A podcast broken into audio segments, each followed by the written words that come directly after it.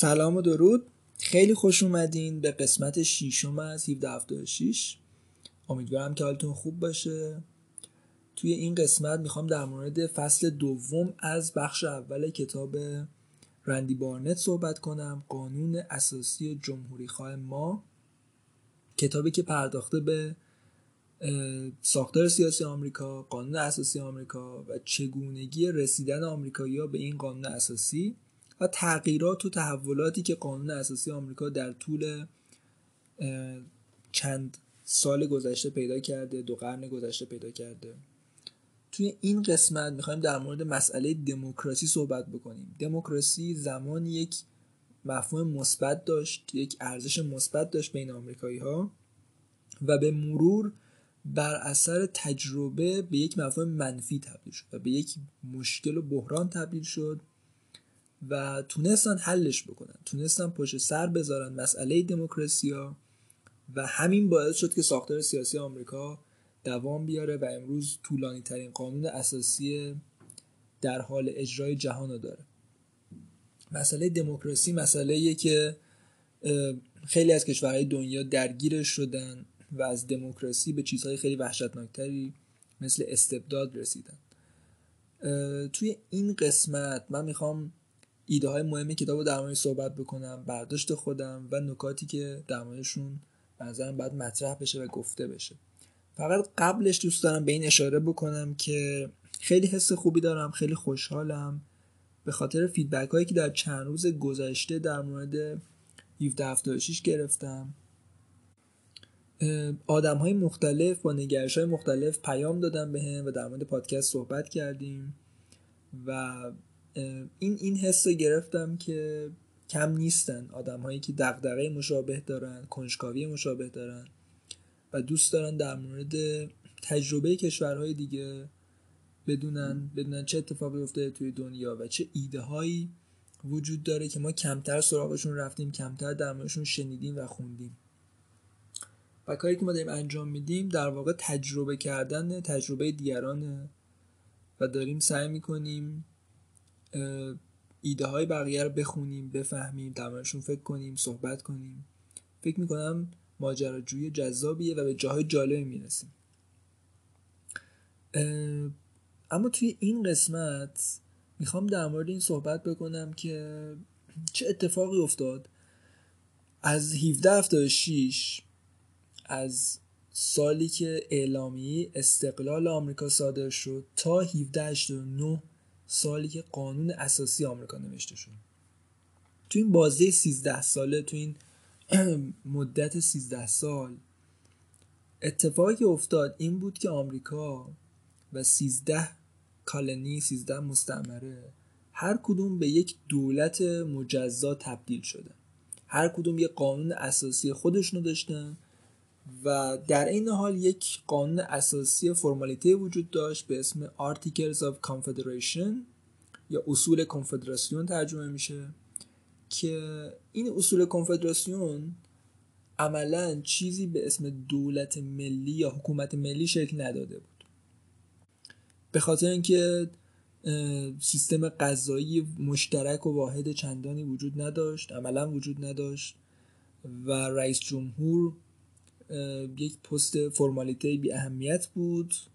کنگره به سختی میتونست یه قانون تصویب بکنه، باید همه ایالت‌ها موافقت میکردن، یه روند خیلی طولانی و سخت داشت و در نتیجه آمریکا تبدیل شد به 13 حکومت جدا از هم. یک حکومت فدرال یا واحد یا کلی وجود نداشت و اتفاقی که افتاد این بود که هر ایالت دارای یک مجلس قانونگذار بود، یک لجیسلیچر بود که این قانونگذار اصلی ترین قوه حکومتی بود، یعنی نسبت به قوه مجریه و قضاییه قوه قانونگذار بیشترین قدرت رو داشت، از این جهت که تصور اولیه توی آمریکا این بود که قوه قانونگذار بازتاب اکثریت مردم، بازتاب صدای مردمه و چون ما یک دموکراسی و حکومت مردمی هستیم باید قوه قانونگذار قوی ترین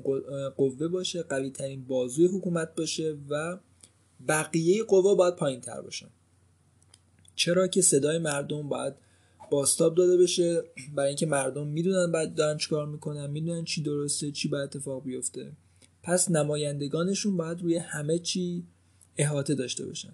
در بعضی ایالت‌ها، در بیشتر ایالت‌ها فکر می‌کنم، فرماندار ایالت یعنی مسئول اصلی قوه اجرایی توسط قانونگذاران انتخاب می‌شد. قضات سیستم قضایی هر ایالت توسط قانونگذاران انتخاب می‌شد. و این عملا یعنی اینکه قوه قانونگذار، نهاد قانونگذار در هر کدوم از این ایالت‌ها تبدیل شده بود به اداره کننده اون ایالت، تصمیم گیرنده برای اون ایالت. و اتفاقی که افتاد این بود که چون رأی اکثریت مردم تعیین میکرد که چه کسانی نماینده بشن، چه کسانی وارد مجلس بشن، نمایندگان سعی میکردن قوانین رو تصویب بکنن که اکثریت اون قوانین دوست دارن. و این خیلی روشن طبیعیه، دنبال رأی اکثریت میگرد هر نماینده‌ای و رأی اکثریت هم دنبال منافع خودشه. یعنی اکثریت دوست داره منافع خودش برآورده بشه و اگه اون منافع برآورده بشه به اون فرد رأی میده. اتفاقی که افتاد این بود که مجالس ایالتی، قانونگذاری ایالتی شروع کردن قوانین تصویب بکنن که به همه چیز شبیه بود جز قوانینی برای حفظ حقوق فردی. مثلا قانونی تصویب کردن که به افرادی که پول قرض گرفته بودن، به قرض گیرندگان فرصت میداد تا پول خودشون رو دیرتر پس بدن یا پولشون رو پس ندن. و این فرصت دادن به قرض گیرندگان و زیر پا گذاشتن حقوق فردی که پول قرض داده، اعتبار داده به فرد دیگه، باعث مشکلات زیادی توی سیستم اقتصادی آمریکا شد و عملا اعتماد بین قرض گیرنده و قرض دهنده از بین برد و سیستم مالی دچار مشکل کرد. یه مورد دیگه اینه که ایالت‌ها اومدن قوانین تصویب کردن که به شرکت‌های داخل هر ایالت توی کسب و کار برتری میداد به شرکت‌هایی که مال ایالت‌های دیگه بودن و یه جور مانع میذاشت جلوی راه شرکت‌هایی که مال ایالت‌های همسایه بودن. این نوع قوانین که هدفش کسب نظر اکثریت، کسب رأی اکثریت بود، مشکلات زیادی ایجاد کرد و اتفاقی که افتاد این بود که سیستم اقتصادی آمریکا، اقتصاد آمریکا دچار مشکل شد و بحران شکل گرفت. 1776 اعلامیه استقلال صادر شد، شروع انقلاب اعلام شد و 1781 به مرور انگلیسی‌ها از آمریکا خارج شدند و جنگ انقلاب به نفع آمریکا تموم شد و تا 1789 کشور به همین شکل اداره شد. 13 سال کشور به این شکل اداره شد که یک Articles of Confederation وجود داره که عملاً هیچ معنی نداره. هر ایالت برای خودش قانون اساسی داره که قوه مقننه رو گذاشته در رأس امور و این قوه هم هر قانونی بخواد تصویب میکنه، هیچ مانعی وجود نداره. حقوق فرد اهمیتی نداره، صرفاً چیزی که مهمه اینه که نمایندگان قانونی تصویب بکنن که اکثریت دوست دارن تا رأی بیارن تا در قدرت بمونن. و این عین دموکراسیه. اگه قرار باشه دموکراسی ترجمه بکنیم به حکومت مردم، این دقیقاً حکومت مردمیه. این دقیقاً نظر مردم داره اجرا میشه و هیچ مشکلی نداره از این لحاظ. اما اگه برای شما حقوق فرد اهمیت داشته باشه، اگه برای شما شرایط اقتصادی اهمیت داشته باشه، تعادلی که توی جامعه باید وجود داشته باشه، این سیستم تجربه‌ای که در واقع آمریکایی بهش رسیدن این بود که جواب نمیده. این سیستم پاسخگو نیست، ناکارآمده. پس میشه گفت که فرضی که بنیانگذاران آمریکا داشتن به این معنی که دموکراسی یا شیوه دموکراتیک بهترین شیوه اداره کشوره، چون مردم هیچ وقت به خودشون آسیب نمیزنن، مردم حواسشون به خودشون هست، این فرض اشتباه بود. و یک قسمت داستان برمیگرده به این که مفهوم دسته‌بندی و گروه برای بنیانگذاران آمریکایی مفهوم خیلی منفی بود و تصور می‌کردن که در واقعیت هم این مفهوم منفی به نظر میاد و آدم‌ها به سمتش نمیرن. اما تجربه 13 سال اول شکلگیری آمریکا بهشون ثابت کرد که در واقعیت آدم‌ها در نهایت به گروه و حزب و دسته و قوم و قبیله به هر حال گرایش پیدا میکنن و این چند دستگی باعث شکلگیری جنگ بر سر منافع میشه و در نهایت اکثریت اگه هیچ مانعی جلوش نباشه حقوق اقلیت رو به راحتی له میکنه و جلو میره. پس این مسئله روشن شد که یک مشکلی وجود داره و این مشکل نمود شرایط اقتصادی بد آمریکا بود که فکر میکنم حتی اون دوران 13 سال یک تورم رکودی هم اتفاق افتاده در آمریکا. پس نشانهای اولیه مشکل دیده شد و بعد ببینیم که حالا چه کسی رفته سراغ این که مسئله رو حل کنه، چون ما الان آخر داستان میدونیم که آمریکا یک دموکراسی محض نیست، یک دموکراسی مطلق نیست. شخص اصلی و کلیدی داستان ما فردی به اسم جیمز مدیسن.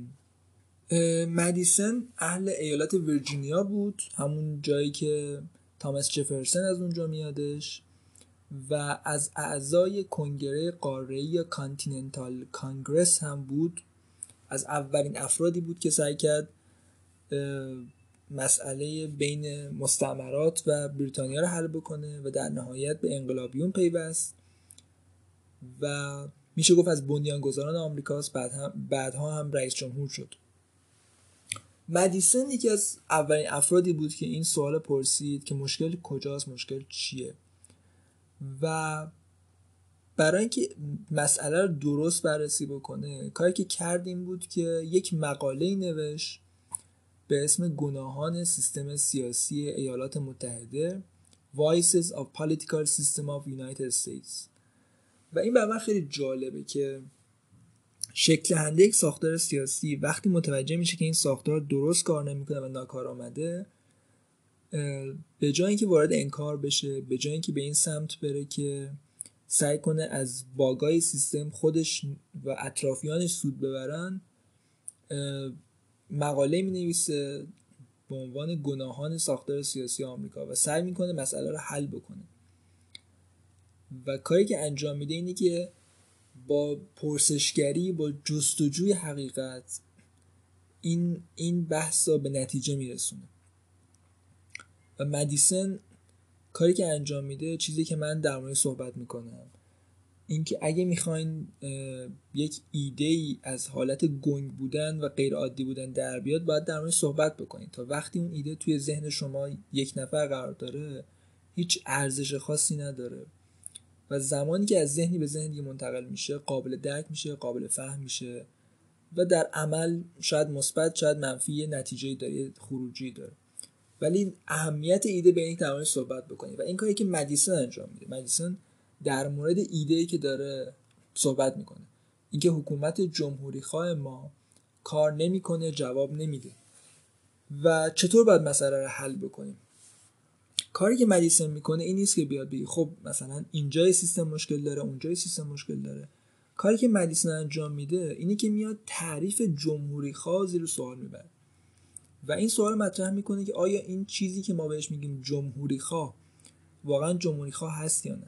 آیا واقعا این حکومتی هست که همه افراد جامعه بتونن توی اون حکومت خودشون رو شریک بدونن؟ آیا ریپابلیک واقعا یک امر پابلیک و عمومی هست یا نه؟ آیا این جمهوری واقعا یه چیزی هستش که هر فرد حق و حقوق خودش رو بتونه توی اون به دست بیاره؟ و این سوالات خیلی مهمه. مدیسن نتیجه میده و آدم‌های دیگه هم یواش یواش به این نتیجه میرسن که خب یک مشکلی وجود داره و باید یک راه حل اساسی براش پیدا بکنیم. چیزی که مدیسن میگه که به نظرم خیلی شجاعانه است، البته این مقاله رو فکر میکنم اون زمان منتشر نمیکنه و این مقاله برای خودش بوده، ولی اشاره کردن به همین چیزی و نوشتنش به نظرم خیلی جالبه که مدیسن میگه علت مشکلات نهاد قانونگذار نماینده مردم و در نهایت خود مردم هستند.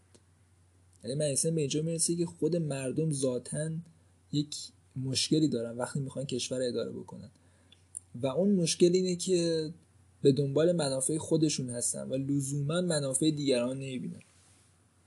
لزوما منافع هر فرد جامعه رو نمیتونن تضمین بکنن. برای همین تعریف جمهوری اصل بنیادی این که باش جمهوری تعریف کردیم یعنی حکومت اکثریت مشکل داره و اینجا جاییه که تعریف جمهوری عوض میشه و تعریف جمهوری از دموکراسی جدا میشه. تا این زمان وقتی یه نفر میگفت جمهوری در واقع در مورد همون دموکراسی صحبت میکرد، حکومت اکثریت. اما بعد از این تجربه و بعد از نوشته های و ایده هایی که مدیسن مطرح میکنه و ایده هایی که دیگران داشتن و در نهایت تبدیل میشه به قانون اساسی آمریکا، تعریف جمهوری تبدیل میشه به یک چیز دیگه. پس اتفاقی که میفته اینه که مدیسن با افراد دیگه صحبت میکنه و اونها رو متقاعد میکنه که ما به یک قانون اساسی نیاز داریم، یک قانون اساسی جدید غیر از Articles of Confederation که مسئله اصلی ما یعنی دموکراسی زیاد یا دموکراسی رو بتونه حل بکنه و برای حل مسئله دموکراسی یک کانونشن شکل میگیره، یک گردهمایی شکل میگیره در فیلادلفیا که افراد تاثیرگذار بنیانگذاران آمریکا همشون حضور دارن، فرانکلین، واشنگتن، ادامز همه هستن و در مورد قانون اساسی آمریکا به شکل خیلی مفصلی بحث میکنن که حالا اون بحثایی که کردن هم اتفاقا فکر میکنم خود مدیسن ثبت کرده و خیلی جالبه که بخونیم چه بحثایی داشتن، سر چه چیزایی با هم گفتگو کردن و حتی دعوا داشتن، جنجال داشتن و در نهایت اتفاقی که میفته اینه که همه به این عقیده میرسن که مسئله اصلی آمریکا در این 13 سال اول 1776 تا 1789 مسئله دموکراسی، یعنی از شر استبداد جورج سوم و بریتانیا راحت شدیم اما الان رسیدیم به یک مسئله به اسم دموکراسی. من چند تا از نقل قولایی که توی کتاب رندی بارنت بود رو میخوام بخونم، به نظرم جالبه. یکی از نقل قولا مال البریج گری، نماینده مساچوست توی این کانونشن، توی این گردهماییه که میگه تجربه شیطانی یا شیطانهایی که ما داریم پشت سر میذاریم، تجربه میکنیم، همشون از دموکراسی زیاد سرچشمه میگیره. یعنی شروع همه اهریمن‌ها و شیاطین از دموکراسی زیاده، اینطور که البرش گری میگه. و یه جمله دیگه هم مال راجر شرمنه که راجر شرمن هم دقیقا به همین اشاره میکنه که ما باید تا جایی که میتونیم سعی بکنیم نقش مردم رو توی حکومت الان کم بکنیم. یعنی به نظر میاد نقش مردم توی حکومت خیلی زیاد شده، دموکراسی خیلی زیاد شده. یک جمله دیگه مال ادموند رندولف که فکر میکنم اولین دادستان آمریکا میشه بعدن، که ادموند رندولف هم به این اشاره میکنه که هدف اصلی ما اینه که یک درمانی پیدا کنیم برای مشکلاتی که امروز آمریکا باهاش درگیره. هدف اصلی ما از نوشتن قانون اساسی جدید و همه این مشکلات ریشش و منشأش برمیگرده به مشکلات و دردسرهای دموکراسی. دردسرهای دموکراسی. حتی فردی مثل جورج میسن که خیلی گرایش داره به دموکراسی، حتی جورج میسن هم در مورد این صحبت میکنه که دموکراسی امروز مسئله ماست، دموکراسی امروز یک مشکل شده برامون. میسن همون فردی بودش که Declaration of Rights یا اعلامیه حقوق برای ویرجینیا نوشته بود و معروف به این که به شدت باور داره به حقوق فردی و در این حال به دموکراسی. پس همه افراد، تقریبا همه افرادی که توی این کانونشن دور هم جمع میشن از ایالت‌های مختلف، از مستعمرات مختلف، با نگرش‌های مختلف به این نتیجه میرسن که دموکراسی امروز یک مشکله برای ما و باید حدی که مردم میتونن جلو برن مشخص باشه. اگه همه مردم تصمیم بگیرن که از این به بعد هر کسی که وام گرفته وامش دیگه تسویه بشه خود به خود. اگه هر کسی دزدی کرده دیگه دزدیش بخشیده بشه. اگه قرار باشه مردم هر قانونی تصویب بکنن و اون قانون اتفاق بیفته، بعید میدونم سنگ روی سنگ بند بشه، قرار بگیره و جامعه اصلا میپاشن. اتفاقی که میفتن که جامعه اصلا میپاشه. پس اتفاقی که افتاد این بود که همه افراد هم نظر شدن و تصمیم گرفتن قانون اساسی جدید بنویسن. و اتفاقی که اونجا میفته اینه که تعریف جمهوری عوض میشه. توی اون کانونشن تعریف جمهوری برای همه یک تعریف جدیدی میشه و تعریف جدید جمهوری همونطور که توی قسمت قبلی صحبت کردیم خیلی مرتبط میشه از این بعد با حقوق، با سیستم سیاسی یا ساختار سیاسی که حقوق یک فرد درش اولویت اول حقوق فرده و بعد حکومت میاد، همونطور که صحبت کردیم، و این چیزیه که یک جمهوری شکل میده. اینکه قانون اساسی جدید چطوری نوشته شد خیلی بحث مفصلیه و اینکه قانون اساسی چی میگه. اما توی کتاب چند نکته وجود داره، من میخوام در موردش صحبت بکنم خیلی مختصر و مفید. فقط بگیم که قانون اساسی چی میگه. هرچند من توصیه میکنم که اگه فرصت داری نگاهی به قانون اساسی آمریکا بندازید، خیلی طولانی نیست، سامری خلاصه هم زیاد داره تو اینترنت میتونید پیدا کنید. و اینکه منم اگه شد توی تلگرام یه دونه سامری از US Constitution میذارم. اما خلاصه اون چیزی که توی قانون اساسی جدید شکل میگیره یه ساختار سیاسی خیلی میشه گفت پیچیده است و جالب. چند تا المان، چند تا عنصر اصلی داره این قانون اساسی جدید. اولین نکته‌ای که وجود داره اینه که مدیسن در یک نقل قول خیلی معروفی میگه که جمهوری هر چقدر بزرگتر باشه بهتره و استدلالش اینه که وقتی که منطقه تحت کنترل یا مساحت یک حکومت جمهوری خیلی بزرگ میشه، احتمال اینکه اکثریت بتونن با همدیگه همراه باشن و یک گروه تشکیل بدن برای اینکه حقوق اقلیت رو بگیرن خیلی کم میشه. یا میشه اینطوری گفت که احتمال اینکه یک فردی بتونه اکثریت جامعه رو راضی بکنه برای یک حرکتی که حقوق اقلیت رو تهدید بکنه احتمالش خیلی کم میشه چون کشور خیلی بزرگ شده. چیزی که به نظرم اون زمان مدیسن نمیدونست اینه که یک زمان تکنولوژی میاد به اسم اینترنت و کل جهان به یک دهکده تبدیل میشه و اهمیت نداره که چقدر جمهوری شما بزرگ باشه. در نهایت یک شرکت 1000 نفری مثل توییتر میتونه کل جمهوری شما رو بلرزونه و میتونه خیلی راحت با انتشار ایده هایی که دوست داره ذهن اکثریت رو تحت کنترل در بیاره و حداقل میتونیم بگیم روی ذهن اکثریت نفوذ پیدا بکنه و اونها رو بسیج بکنه برای اینکه یک بخش از جامعه را سرکوب بکنن، سانسور بکنن. اتفاقی که دقیقاً در آمریکا افتاد در بعد از انتخابات 2020 این اتفاق دقیقاً افتاد. پس فکر می‌کنم الان این مسئله خیلی موضوعیت نداره. اما خب این ایده‌ای که مدیسن داشت اون زمان و ایده اون زمان شاید ایده جالبی به نظر می‌اومد. اما سیستم جدید 3 تا ویژگی اصلی داره که در مورد این 3 تا ویژگی میخوایم صحبت بکنیم. همونطور که میدونید قانون اساسی آمریکا مثل هر قانون اساسی دیگه بخش‌های مختلف داره. 3 تا آرتیکل اول قانون اساسی آمریکا، 3 تا بخش اول در مورد 3 قوه حکومت صحبت میکنه. اول در مورد قوه قانونگذار، بعد در مورد قوه اجرایی و بعد در مورد قوه قضایی.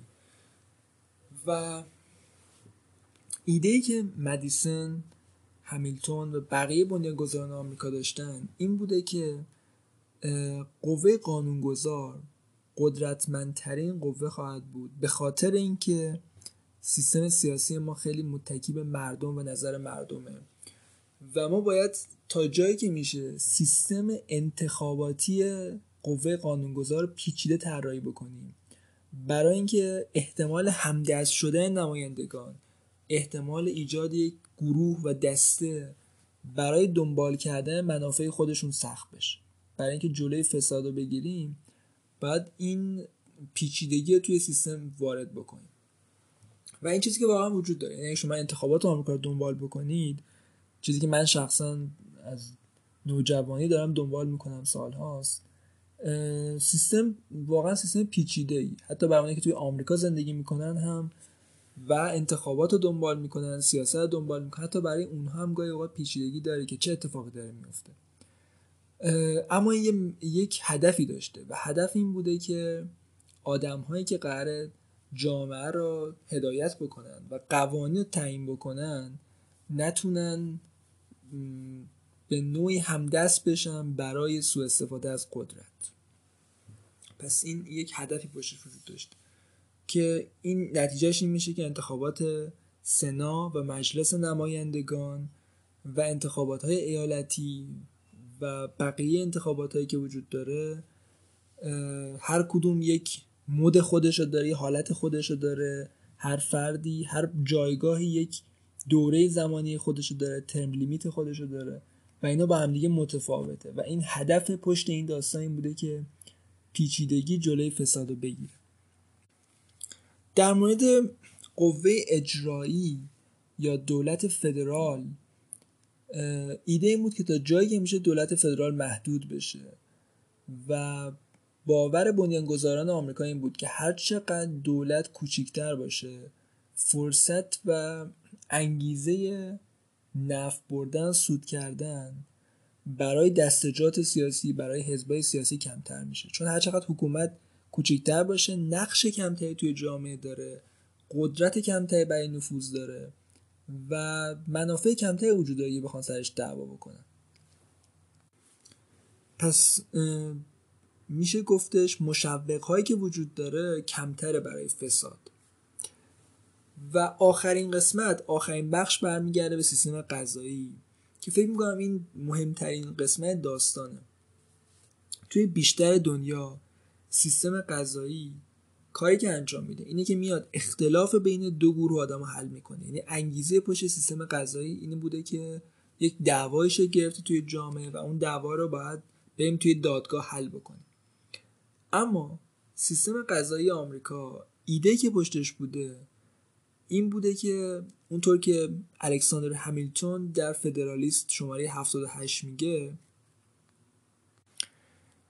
دادگاه ها طراحی شدن برای اینکه یک مانع باشن بین افراد و قانونگذار تا جلوی دست درازی قانونگذار به حقوق فردی ها بگیرن یا جلوی رد شدنش از حدود قدرت خودش رو بگیرن. یعنی چی؟ یعنی یک حقوق فردی وجود داره برای هر فرد جامعه که این حقوق فردی توی قانون اساسی اومده و یک لیست بلند بالاییه و توی قانون اساسی هم بخشش نیومده ولی اون حقوق هم متعلق به فرد. حالا قانونگذار میاد این قانون تصویب میکنه که حقوق فرد رو میگیره. مانعی که وجود داره، نهادی که باید از فرد دفاع بکنه قوه قضاییه یا سیستم قضایی.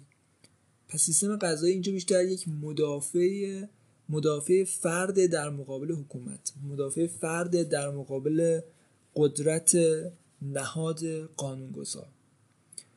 و این منظرم جدا از اینکه در واقعیت چه اتفاقی بیفته و چه اتفاقی تو واقعیت میفته،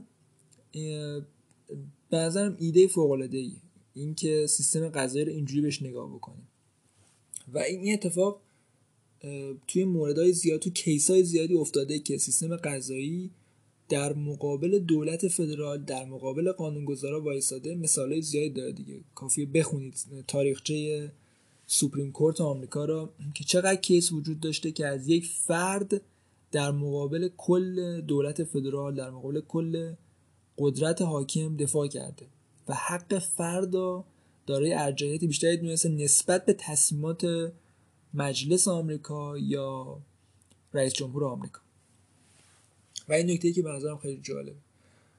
بعد از اینکه در 1789 قانون اساسی آمریکا کامل میشه، 1787 کانونشن برگزار میشه اگه اشتباه نکنم، 1787 1788 قانون کامل میشه، بحثا کامل میشه روی قانون اساسی، ایالت‌ها یکی یکی قانون اساسی رو باید تصویب بکنن که این کار انجام میدن و در نهایت در 1789 یعنی بعد از 3 سال بعد از 2 سال 1789 قانون اساسی جدید آمریکا اجرایی میشه و دیگه از این بعد آمریکا یک دولت فدرال مقتدر پیدا میکنه نسبت به گذشته، حداقل یک سیستم قضایی واحد داره که سیستم فدراله و بر کل کشور به نوعی احاطه داره و یک قوه قانونگذار فدرال داره که خیلی مقتدرتره، یک کنگره خیلی قوی داره و اینجا چیزی که پیش میاد اینه که هر کدوم از ایالت‌ها بر اساس تجربه 13 ساله و بر اساس قانون اساسی جدید تصمیم میگیرن که قانون اساسی داخلی خودشون رو تغییر بدن و آپدیت بکنن و اون سیستم دموکراتیک تبدیل میشه به یه سیستم ریپابلیکن، یعنی از دموکراسی میرن به سمت اینکه یک قانون اساسی جمهوری خواه داشته باشن و جلوی نقض حقوق فردی رو بگیرن توسط قانونگذاران و توسط اکثریت مردم و این خیلی جالبه که ایالت ها سعی نمی‌کنن مقاومت بکنن و سعی می‌کنن از این تجربه یاد بگیرن. میشه گفت میشه اینجوری این مسئله نگاه کرد که آدم‌های درست در زمان و مکان درست کنار هم قرار گرفته بودن، چون تصور بکنید اگه یک فردی یا یک ایالتی تصمیم گرفت در مقابل اکثریت وایسه و این مسئله رو به یک چالش ملی تبدیل بکنه شاید سالها آمریکا درگیرش میشد، شاید کشور وارد رکود و بحران اقتصادی میشد، رکود و تورمی که وجود داشت شدیدتر میشد و عملا کشور از هم میپاشید. اما همه آدم‌های مؤثر توی ایالت‌های مختلف و توی اون کانونشن در نهایت تصمیمات درست میگیرن و قانون اساسی آپدیت میشه، بهتر میشه و آمریکا به سمت جلو حرکت میکنه. اما خب این آخر کار نیست، به خاطر اینکه یک مسئله به شدت بزرگ اینجا وجود داره و اون هم بردهداری. آمریکا هنوز کشوری که داره بردهداریه. در 1789 که قانون اساسی تصویب میشه در ایالت‌های مختلف به خصوص ایالت‌های جنوبی بردهداری وجود داره و بخشی از اقتصادشونه، بخشی از سبک زندگیشونه و جلوتر که میریم توی کتاب و توی داستان قانون اساسی آمریکا میرسیم به اینکه چطور شکل‌گیری یک حزب دموکرات و شکل‌گیری یک حزب ریپابلیکن، جمهوری‌خواه و دموکرات، این مسئله رو حل کرد و این مسئله رو تا حدی بغرنج کرد. حزب دموکرات تبدیل میشه به یک پایگاه برای افرادی که معتقدن به بردهداری و حزب جمهوری‌خواه به پایگاه مخالفان بردهداری تبدیل میشه و بردهداری در نهایت آمریکا رو به سمت لبه پرتگاه میبره، جنگ داخلی شکل میگیره اما از این پرتگاه برمیگرده آمریکا و قانون اساسی دوباره آپدیت میشه و این مسئله هم پشت سر گذاشته میشه. توی قسمت بعد در مورد داستان بردهداری میخوام صحبت بکنم و تغییرات بعدی قانون اساسی آمریکا و از همه جالبتر این که حزب جمهوری‌خواه چطور شکل گرفت، حزب دموکرات چطور شکل گرفت و چه تاریخچه‌ای دارن این دو حزب، چون فکر می‌کنم خیلی جالبه که بدونیم دو حزب اصلی از کجا اومدن واقعا.